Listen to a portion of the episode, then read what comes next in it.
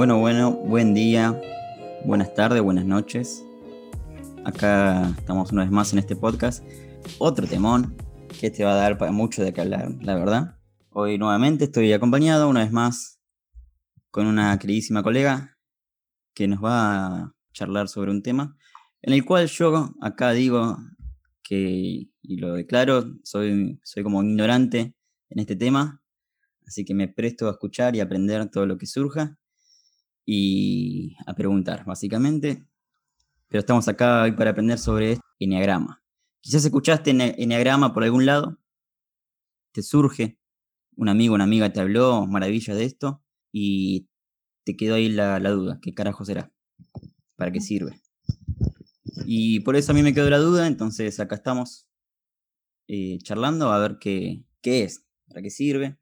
Pero antes de entrar en eso, demos la bienvenida. Vane, Vane Gauto, ¿cómo estás? Hola Robert, muy bien. Muchas gracias por la invitación. Estoy muy contenta de estar compartiendo este espacio y sobre este tema que me apasiona tanto, que es eh, el enneagrama. Así que bueno, muchísimas gracias por la invitación. Y así que bueno, ya estamos ready para empezar. Gracias, Vane, por estar acá. Enneagrama. Yo me acuerdo cuando empecé a escuchar, porque yo soy el de los que lo escucharon porque de moda, ¿viste? Eh, sí. Pero esto creo que ya tiene. No es algo que surgió así de la nada. Dije, un par de locos comentaron esto y se habló de la nada. Creo que lleva tiempo, pero primero que nada estaría bueno saber, ¿no? ¿Qué es enneagrama? ¿Qué es? Sí, el enagrama viene del griego enea, que significa mm, nueve, y gramos, eh, puntos. Es un símbolo sagrado, es un símbolo porque puede ser eh, interpretado por cualquier persona y es sagrado porque nos transmite eh, verdades superiores. Su origen se perdió en la historia, o sea, no se sabe con exactitud dónde surgió, pero sí se especula que fue en el sur de la Mesopotamia 2500 años antes de Cristo aproximadamente. Y nos habla de nueve tipos de personalidades. O sea, nos muestra nueve maneras diferentes de ver el mundo, de interpretar el mundo, y todos tenemos las características de todos. Sin embargo, hay un, uno que prevalece, que es nuestro eneatipo dominante. Entonces, por lo que te escucho y lo que podemos llegar a decir, tiene mucho, mucho mucho, mucho tiempo, muchos años, ¿no? Sí, sí, tiene eh, muchísimo.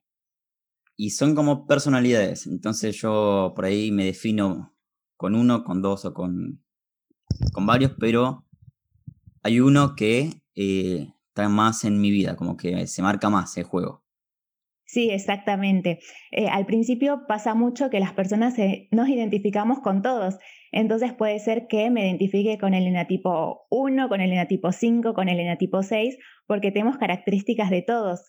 Pero para saber cuál es el nuestro, tenemos que preguntarnos qué es lo que me motiva en la vida y cuáles son mis miedos principales, mis heridas. Porque y entonces el, el enagrama responde esas preguntas, básicamente, para, para encasillarte en alguna. Porque supongo que me va a pasar a mí también esto de, ahora nos vas a empezar a contar bueno, algunos, y yo voy a decir, sí, re va conmigo, me decís el 2, sí, re va conmigo, el 3 también igual, pero más adelante, cuando lleguemos quizás al final, diga, bueno, eh, de acuerdo a lo que me puede ir guiando, que me vas contando, quizás me quedé con uno.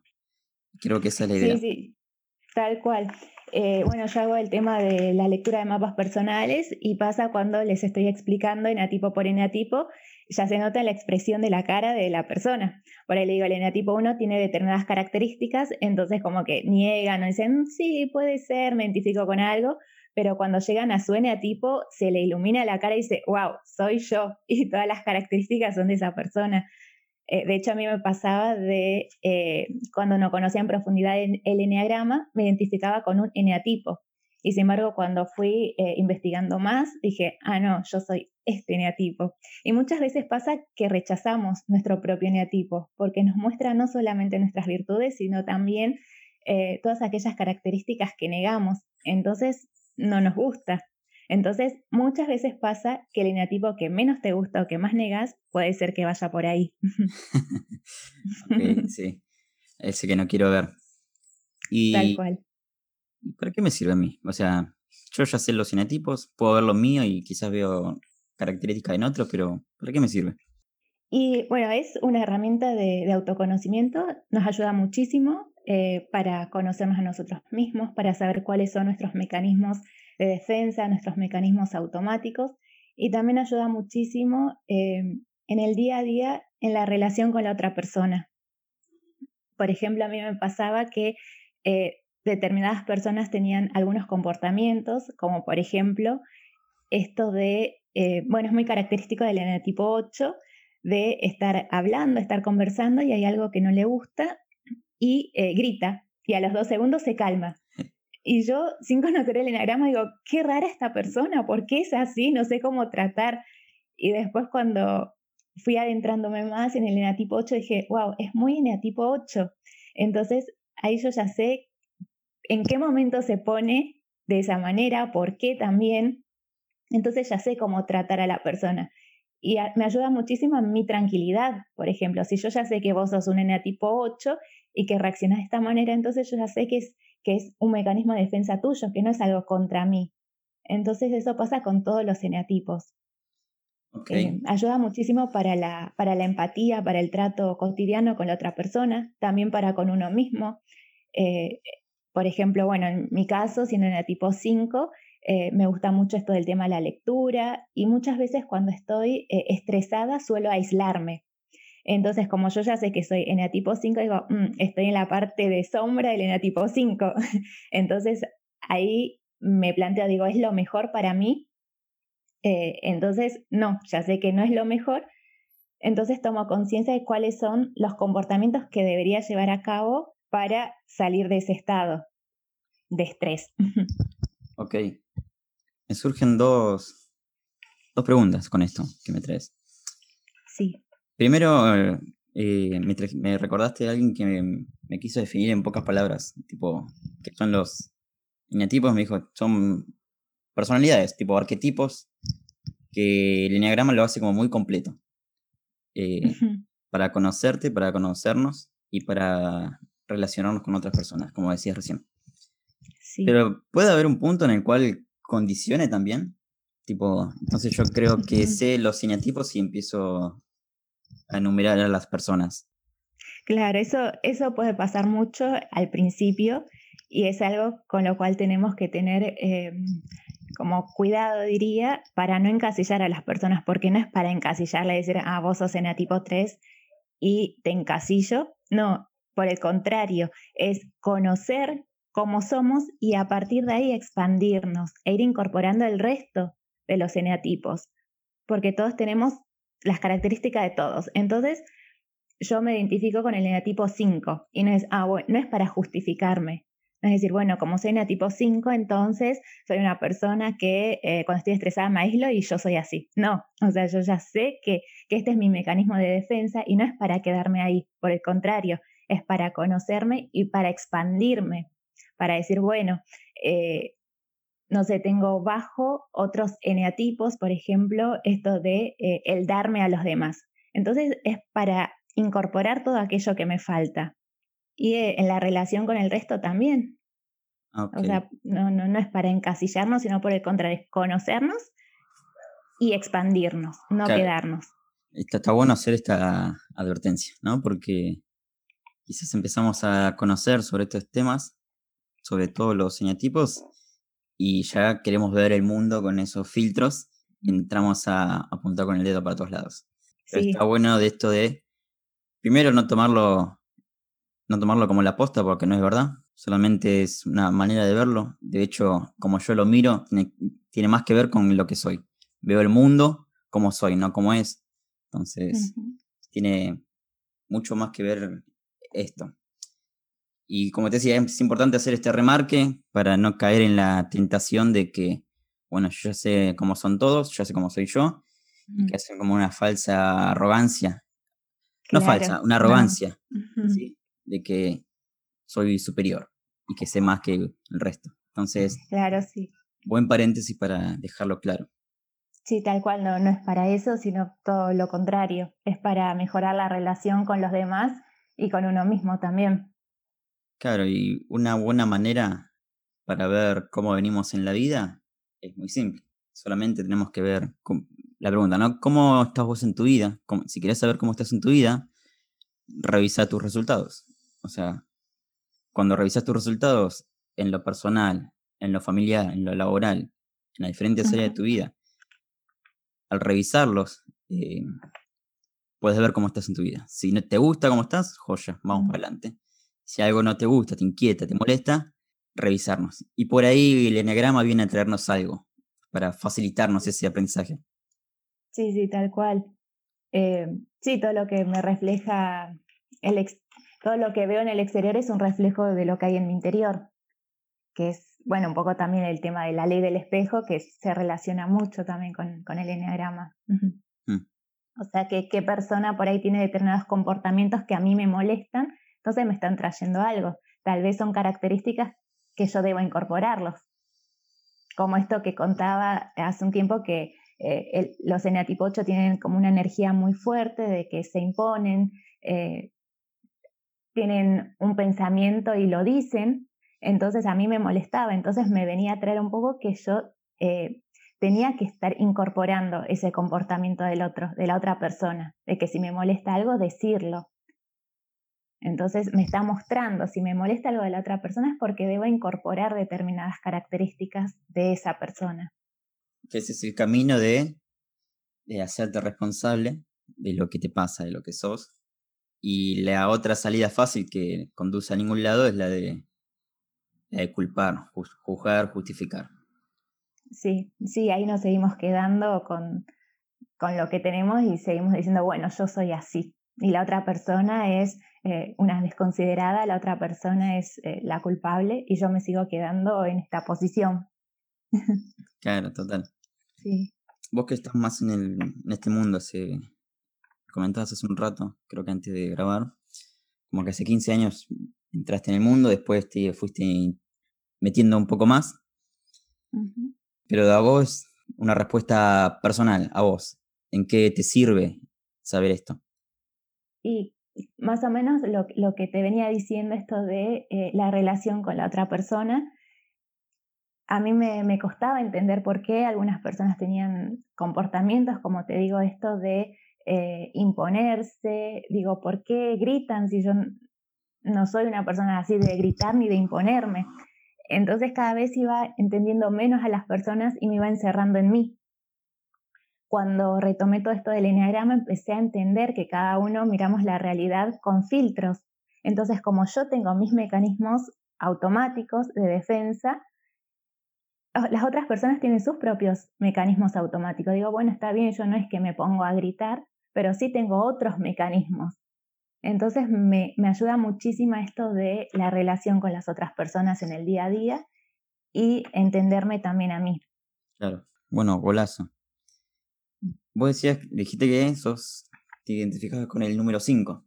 Y ahora quiero que, no sé qué sea el 5, pero estaría bueno que repasemos, aunque sea brevemente, eh, un par o, los nueve. Eh, así brevemente que lo repasemos brevemente no significa por ahí alguien que está escuchando que agarre uno y diga, sí, este es mío, porque es una breve introducción. Eh, así que, ¿cómo arrancamos? ¿Con cuál arrancamos? Sí, bueno, vamos a arrancar por, por orden y arrancamos por el eneatipo 1. Bueno, cada uno de los eneatipos eh, tienen, se lo llama de una manera y también se lo relaciona con un animal por determinadas características. Yo cuando lo conocí, eh, cuando era adolescente, me lo habían presentado de esa manera. Me dijeron, bueno, este es el eneagrama, me mostraron el, símbolo y me dijeron, bueno, el eneatipo 1 se relaciona con tal animal. Entonces eso me ayudó muchísimo también para ir asimilándolo como primer paso. Eh, así que bueno, el eneatipo 1 se llama el, organizador, se lo relaciona con una hormiga y son personas eh, muy trabajadoras, son prolijas, son puntuales, son muy, muy perfeccionistas también y se identifica con el maestro, porque tratan a las otras personas muchas veces como si fueran niños, porque supongamos, yo soy eneatipo 1, entonces quiero que todo salga perfecto. Entonces vos estás, no sé, cocinando o estás limpiando. Entonces, como yo quiero que todo salga perfecto, voy y te digo cómo debes cocinar, cómo debes limpiar. No, así no se hace. Entonces muchas veces les cuesta a estas personas delegar, porque eh, por ahí en el trabajo eh, tiene determinadas tareas y únicamente esta persona considera que puede hacer las cosas perfectas, entonces no delegan y se cargan con muchísimo trabajo porque quieren que todo salga perfecto. Eh, su herida es que consideran que em, hagan lo que hagan, nunca va a ser suficiente. Entonces por eso está todo el tiempo queriendo perfeccionar. Entonces, lo que mm, parece más se destaca, lo que escucho en el número uno es la búsqueda constante de querer todo perfecto. Sí, sí, sí, tal cual. Así mismo. Yo, yo hice un post hace unos días en Instagram que hablé un poquito de esto del perfeccionismo y compartía, ¿no? Que el, que busca constantemente la perfección se garantiza, eh, tiene la infelicidad garantizada, porque nunca se llegaría a estar satisfecho o satisfecha. Siempre hay algo más que hacer, algo más que mejorar y evita el disfrute. O sea, lo, que atrofia, digamos, el disfrute, porque solamente está enfocado en más bonito, más, más, más. Mm. se pierde en esa nebulosa. Quizá tiene que ver con esto, el número uno. Sí, tal cual. Y también, bueno, acá aparece el tema de la pasión de la ira, porque tienen idealizado de cómo deben ser las cosas y después lo contrastan con la realidad, cómo son en realidad, y les agarra este enojo y esta frustración consigo mismo y con el resto también. entonces, están en, un, en una vida donde quizás se enfoca mucho en cómo debería ser a cómo es, ¿no? En la afuera. Sí. Entonces, cuando no está alineado eso, agárrate. Sí, tal cual. Bien. Bueno, pasamos al 2, si te parece. Dale. El eneatipo 2 es eh, llamado el servidor, se lo relaciona con un perro. son personas eh, muy serviciales, son empáticas, eh, optimistas. Les cuesta reconocer mucho su necesidad y están constantemente ayudando al resto de las personas. Su herida es que no se sienten dignas de ser amadas, entonces por eso yo te doy para que vos me quieras. Y eh, cuanto más en sombra se encuentran, cuantos más estresados, más dan. Entonces, antes de llenarse a sí mismas, dan. Y su pasión vendría a ser el orgullo, porque al no reconocer sus necesidades, dicen, bueno, yo no tengo necesidades, es el otro quien necesita. Entonces ahí aparece este tema del orgullo. Servidor. Sí. Sí, el servidor. Es el, gran ayudador del enneagrama que le cuesta mucho reconocer sus necesidades y prefiere mucho más dar que recibir. Es como, yo por ahí me lo hice así y yo a veces lo cuento esto como cuando hablo del victimismo, ¿no? Del Salvador. El Salvador tiene esta característica que acabas de compartir.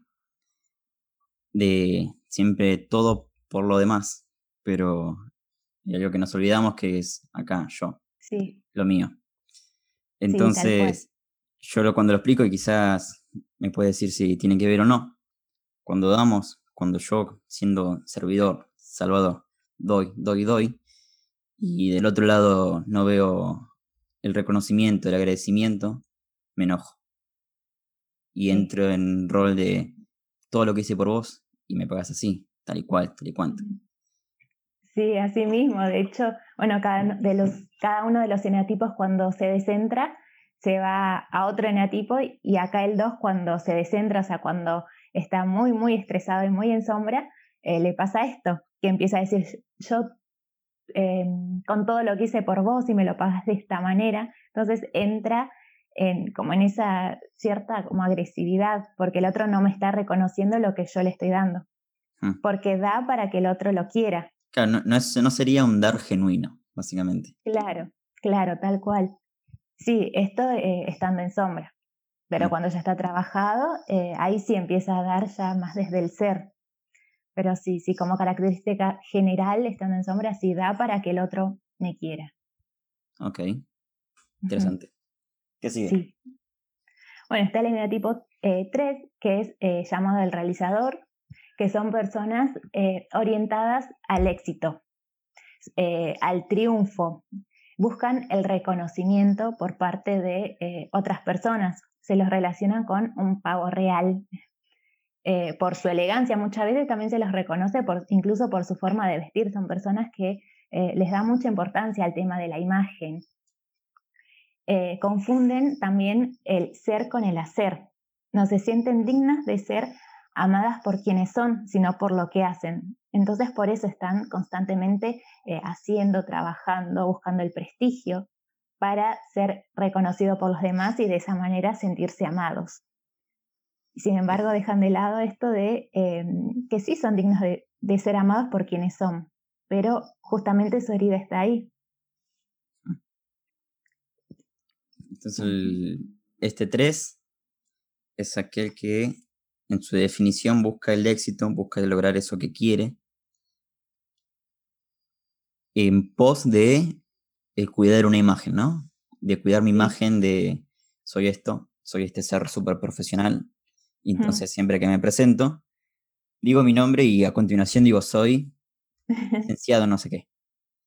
Sí, exactamente. Sí, ahí aparece la pasión de la vanidad, tal cual. Y muchas veces también pasa que eh, le preguntamos, eh, ¿y cómo estás? Bien, perfecto. Y no sabemos qué tipo de problemas tiene. Entonces sube en las redes sociales eh, fotos de sus vacaciones, de su pareja, todo ideal. Y después puede pasar que al poco tiempo se, se separe, se divorcie y nunca nos enteramos en qué momento hubo problemas ahí, porque no muestran eso. Siempre están constantemente eh, mostrando esa imagen de eh, personas exitosas. Claro. Mm. Y tiene, bueno, sí, todos creo que tienen un poco de que ver, supongo cuando no está trabajado. Sí. El tema de hago lo que hago para que me quieran. Entonces, lo vimos en el 2 y acá también en el 3. De todo lo que hago es para que me vean bien, entonces que me quieran y que me quieran cerca cuando no está laburado, porque supongo que cuando esto te trabajas y te conoces, eh, lo que aflora es la autenticidad. Sí, tal cual.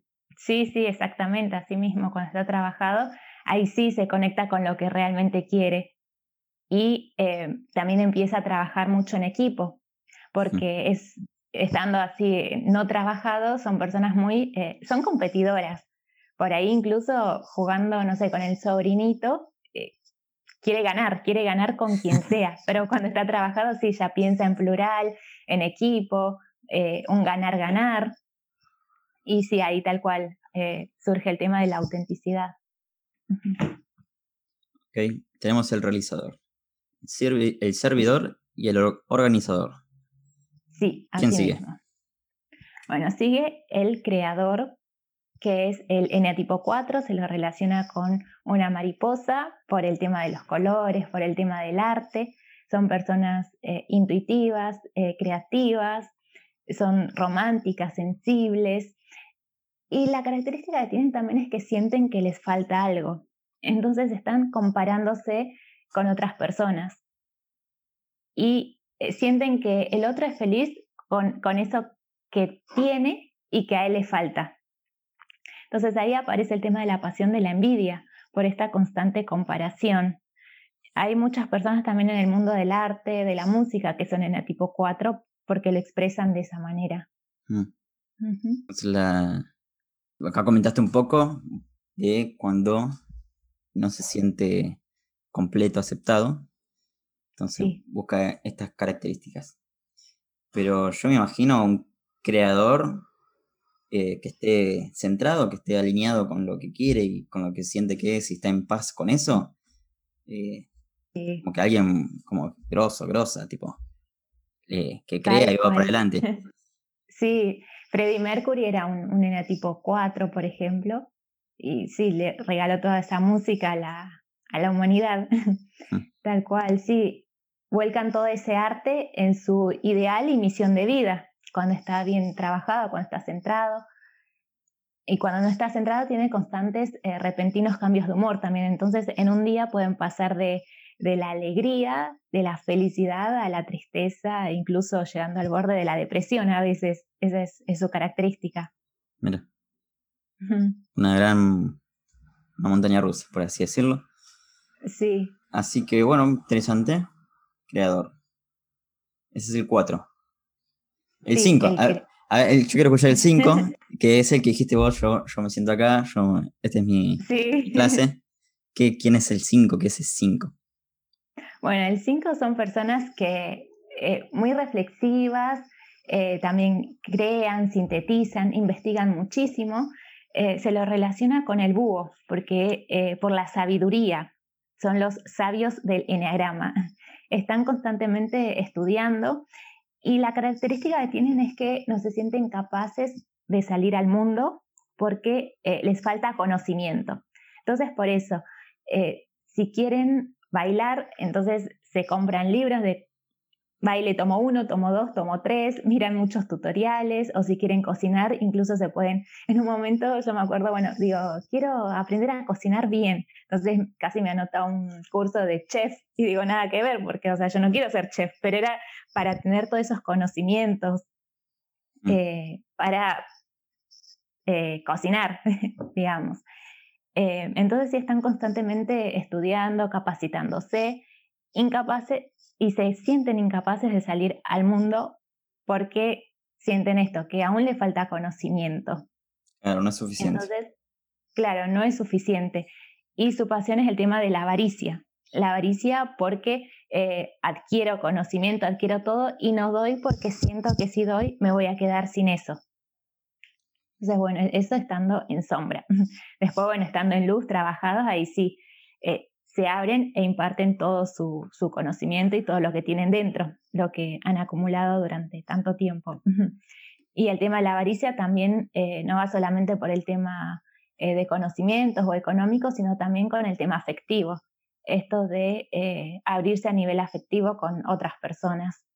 Porque si doy, el otro también me puede invadir esto tiene mucho la idea tipo 5, de que su herida es que por ahí cuando eran chicos lo, lo invadieron, entonces no quiere que nadie más eh, lo invada o que lo abrume.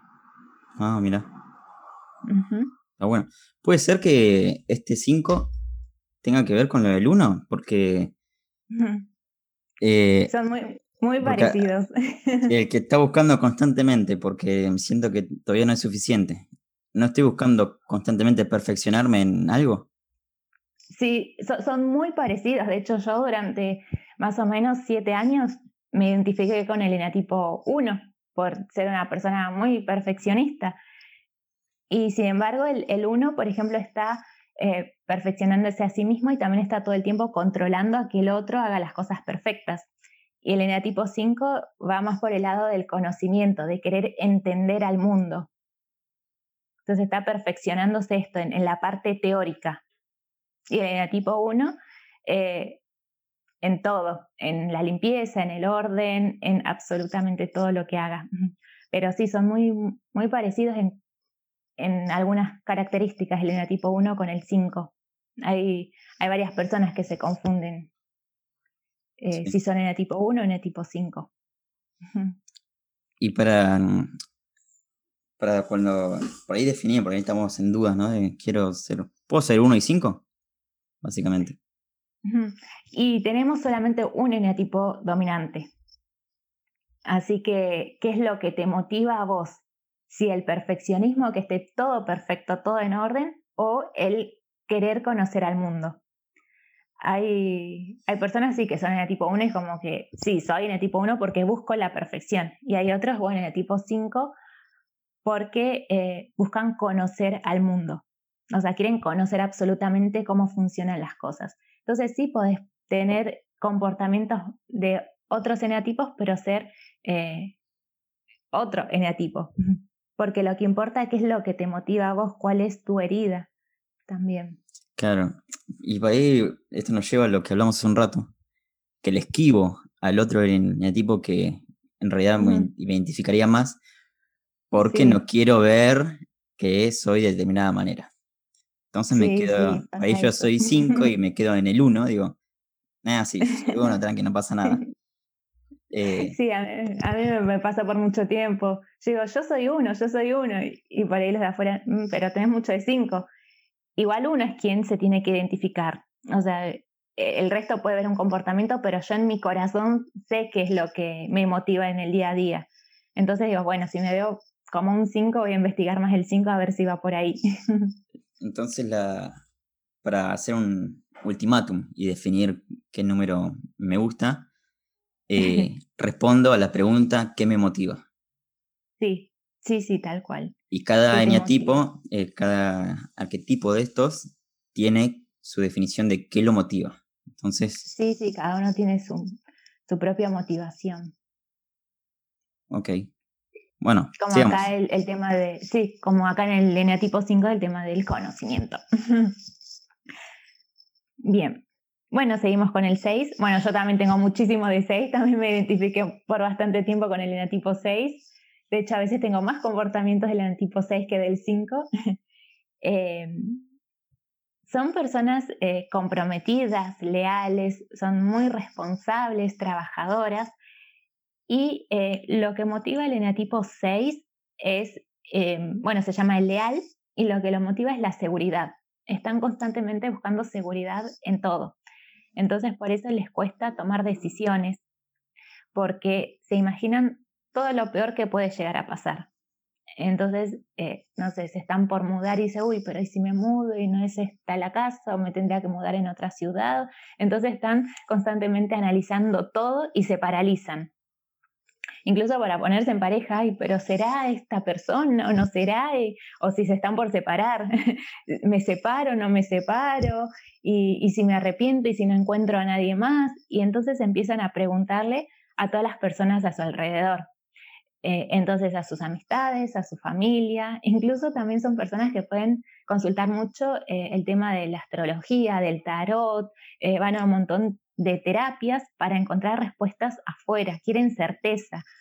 Su, mm, sí, su, como su pasión sería el tema de la duda, del miedo.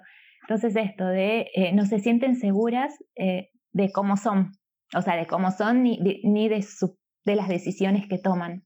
Entonces por eso están constantemente buscando en el afuera. Ah, mira. ¿Qué, animal sería? Eh, es una liebre, así como están atentos al peligro. Entonces cualquier peligro, como que huyen. O sea, creo que por lo que me dijiste, como que cuando está, cuando está dominando la parte no trabajada, son incapaces de decidir. Sí, les cuesta mucho, les cuesta mucho decidir. Sí, y ahí es cuando se desconectan de su voz interna y le empiezan a preguntar en el afuera. Entonces, por ahí alguien que tiene el 6 y por ahí tiene la idea de querer emprender, la sufre, ¿no? y para comenzar, sí, sí, sí, también. también en eso se parece bastante al 5 de que también buscan mucha información, pero en este caso eh, para sentirse seguros. O sea, no, eh, como el 5 busca eh, conocimiento, acá el 6 busca seguridad. Entonces, para emprender necesita también conocer todo. Sí, sí, sí, sí, para, para emprender es algo que, que también sufre no estando trabajado. Ok. 6. Ya vimos bastantes, bastantes animalitos. Sí. 7, 8, 9, quedan 3. Sí, quedan 3. Bueno, pasamos al 7. Eh, las personas en el tipo 7 son personas alegres, optimistas, divertidas, son esas personas que están todo el tiempo haciendo chistes, eh, van a una fiesta y también llama mucho la atención porque son los primeros en ponerse en la pista bailando. Se los relaciona con un mono porque, por esta, porque son aventureros, porque son como divertidos, están todo el tiempo moviéndose y eh, les gusta, por ejemplo, el tema de los deportes extremos también.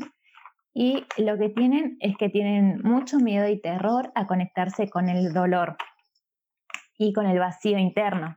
Entonces, por eso constantemente se quieren llenar con el afuera. Y su pasión es la gula, no necesariamente en lo que tiene que ver con la comida, sino la gula de eh, llenarme del afuera para tapar este vacío interno. Entonces, llenarme de actividades, son personas que eh, también les gusta el tema de hacer por ejemplo, muchos cursos porque les interesa absolutamente todo. Entonces te puedo hacer un curso de electricidad, un curso de, lo que sea, de todo, todo. Pero también muchas veces les cuesta eh, terminar las cosas que empiezan, porque se aburren y lo dejan. O sea, huyen del dolor, huyen del aburrimiento.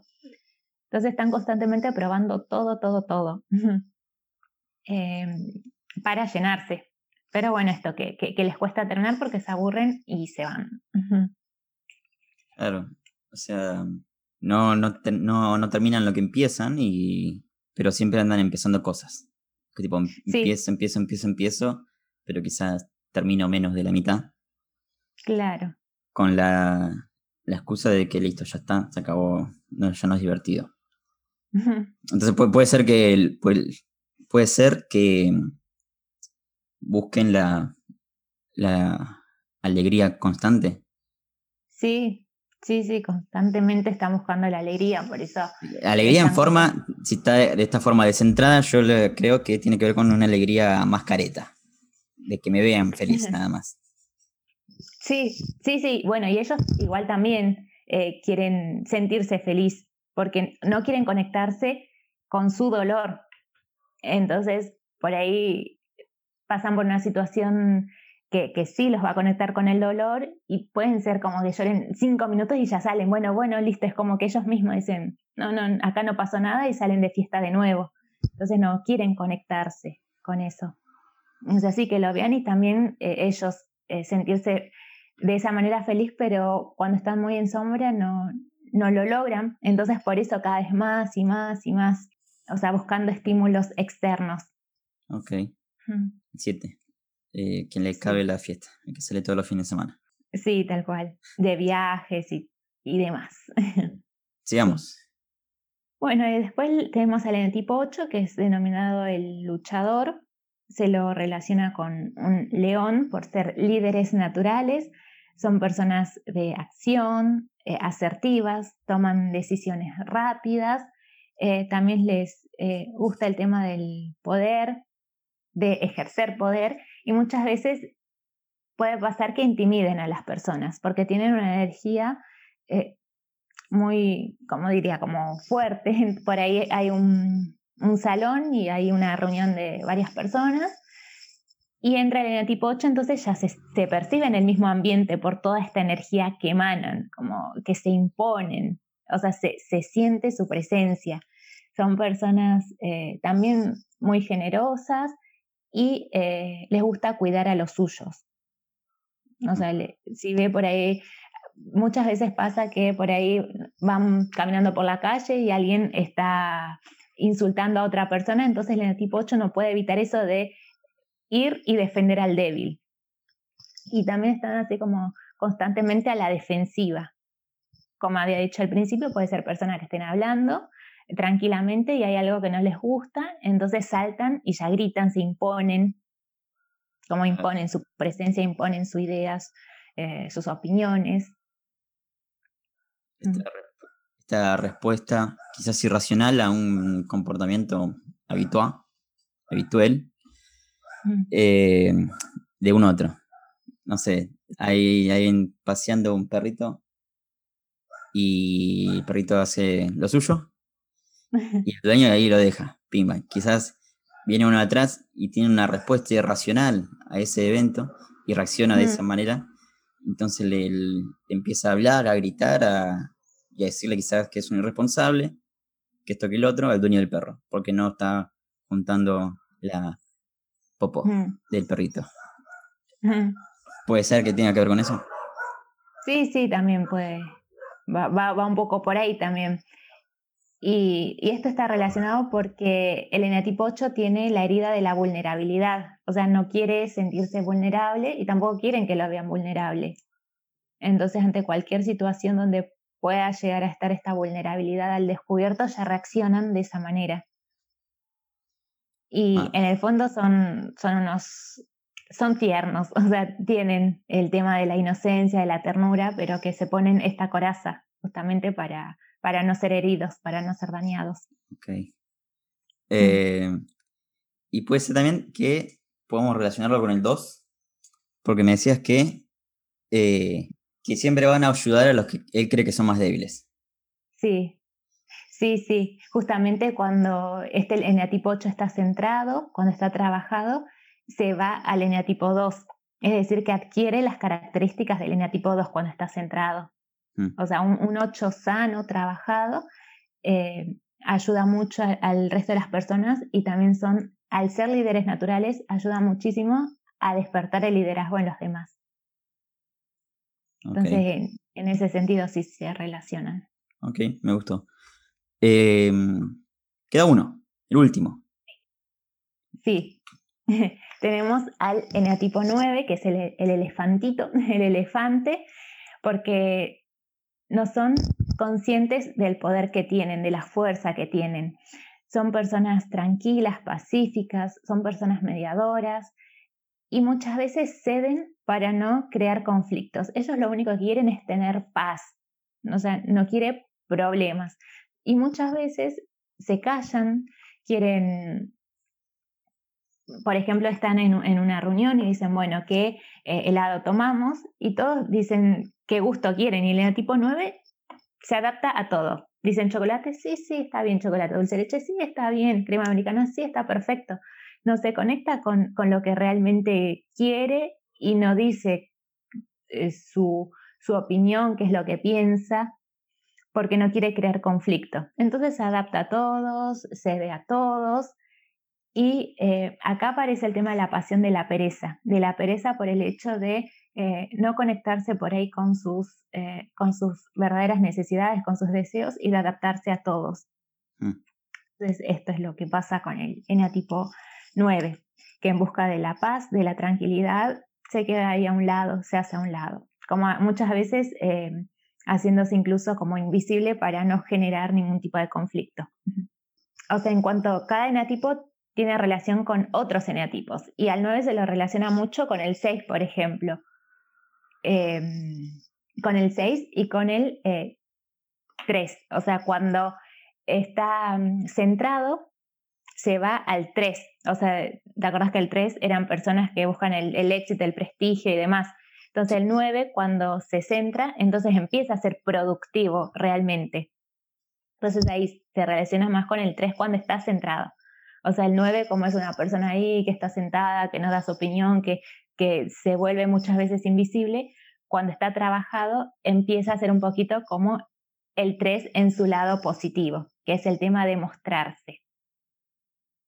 Y cuando está eh, descentrado, ahí sí, es como se la relaciona con el 6, que eh, se vuelve más ansioso, que le cuesta por ahí tomar decisiones, de tanto desconectarse con, consigo mismo, ya empieza como a dudar de sí mismo, entonces se vuelve un poquito más ansioso. Así que bueno, esos son los enatipos con los que se, más se relaciona.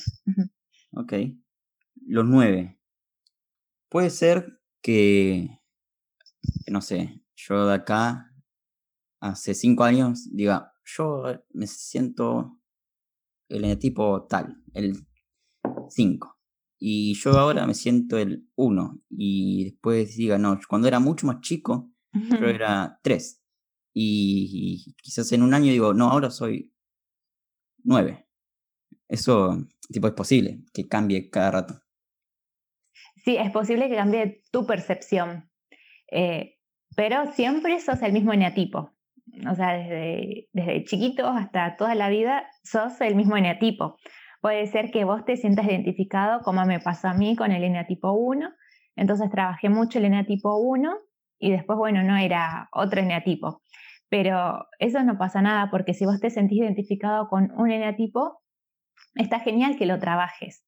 Hay muchas personas que se sienten identificadas, por ejemplo, con el eneatipo 2, entonces empiezan a, hacer todo ese camino de evolución del 2 y después de un par de años se dan cuenta que no eran el 2, que su motivación era otra, pero ya tienen todo el 2 trabajado. Como todos tenemos que, lo ideal es incorporar las características de todos, eh, no, o sea, está buenísimo que trabajes igual el eneatipo con el que te identifiques. Es todo un camino, es todo un proceso. Okay. Así que ahí mismo en el camino te vas a ir eh, identificando con tu verdadero eneatipo. Bueno, yo mientras estábamos, mientras me estabas contando, los anoté, los nueve, y anoté al lado cuál más o menos me pegó, ¿viste? Y, y me anoté el 1, el 3, el 4, el 5 y el 8 y el 9.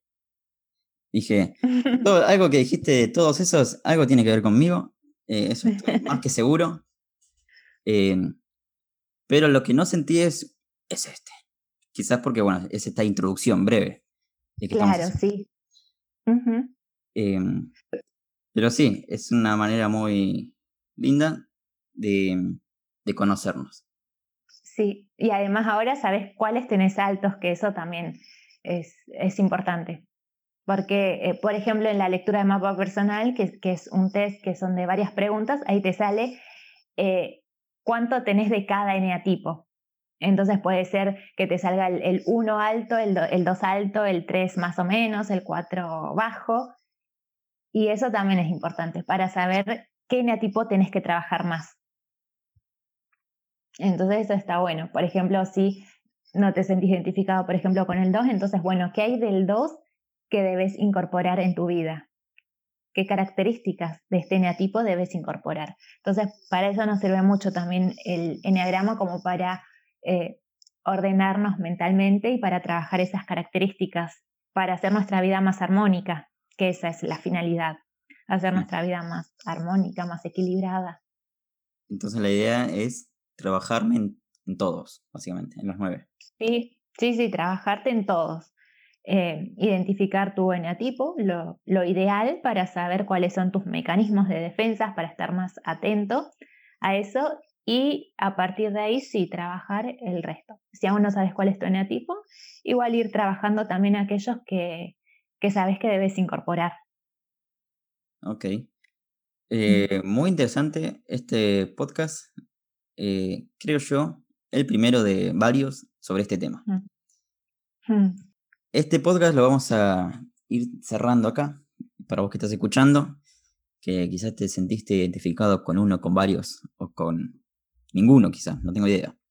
Pero, eh, ¿qué te parece, Vane, si después, en otro momento, hacemos otra, otro podcast eh, dando más detalle a cada uno de estos?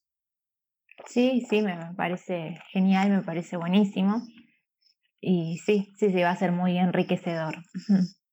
entonces me imagino yo, hacemos quizás uno, un podcast de hablando del 1 y el 2 y hablando de qué lo motiva, qué es lo que mantiene en sombra, eh, qué es lo que tiene que laburar, qué tiene que incorporar. Sí, tal cual, su, su camino de, evolución también. El tema de, las flechas, que tiene que ver con, con el centramiento, descentramiento, que tiene que ver con su camino de evolución. Sí, tal cual. Bueno, entonces vamos a hacerlo, vamos a hacer que suceda, eh, así que más adelante se vendrá otro podcast de este tema, de este de los señatipos. Muchas gracias, Vane, por estar en este espacio, por compartirnos lo que sabes. Eh, muy rico en conocimiento todo esto. Así que nos despedimos acá. Vane, gracias.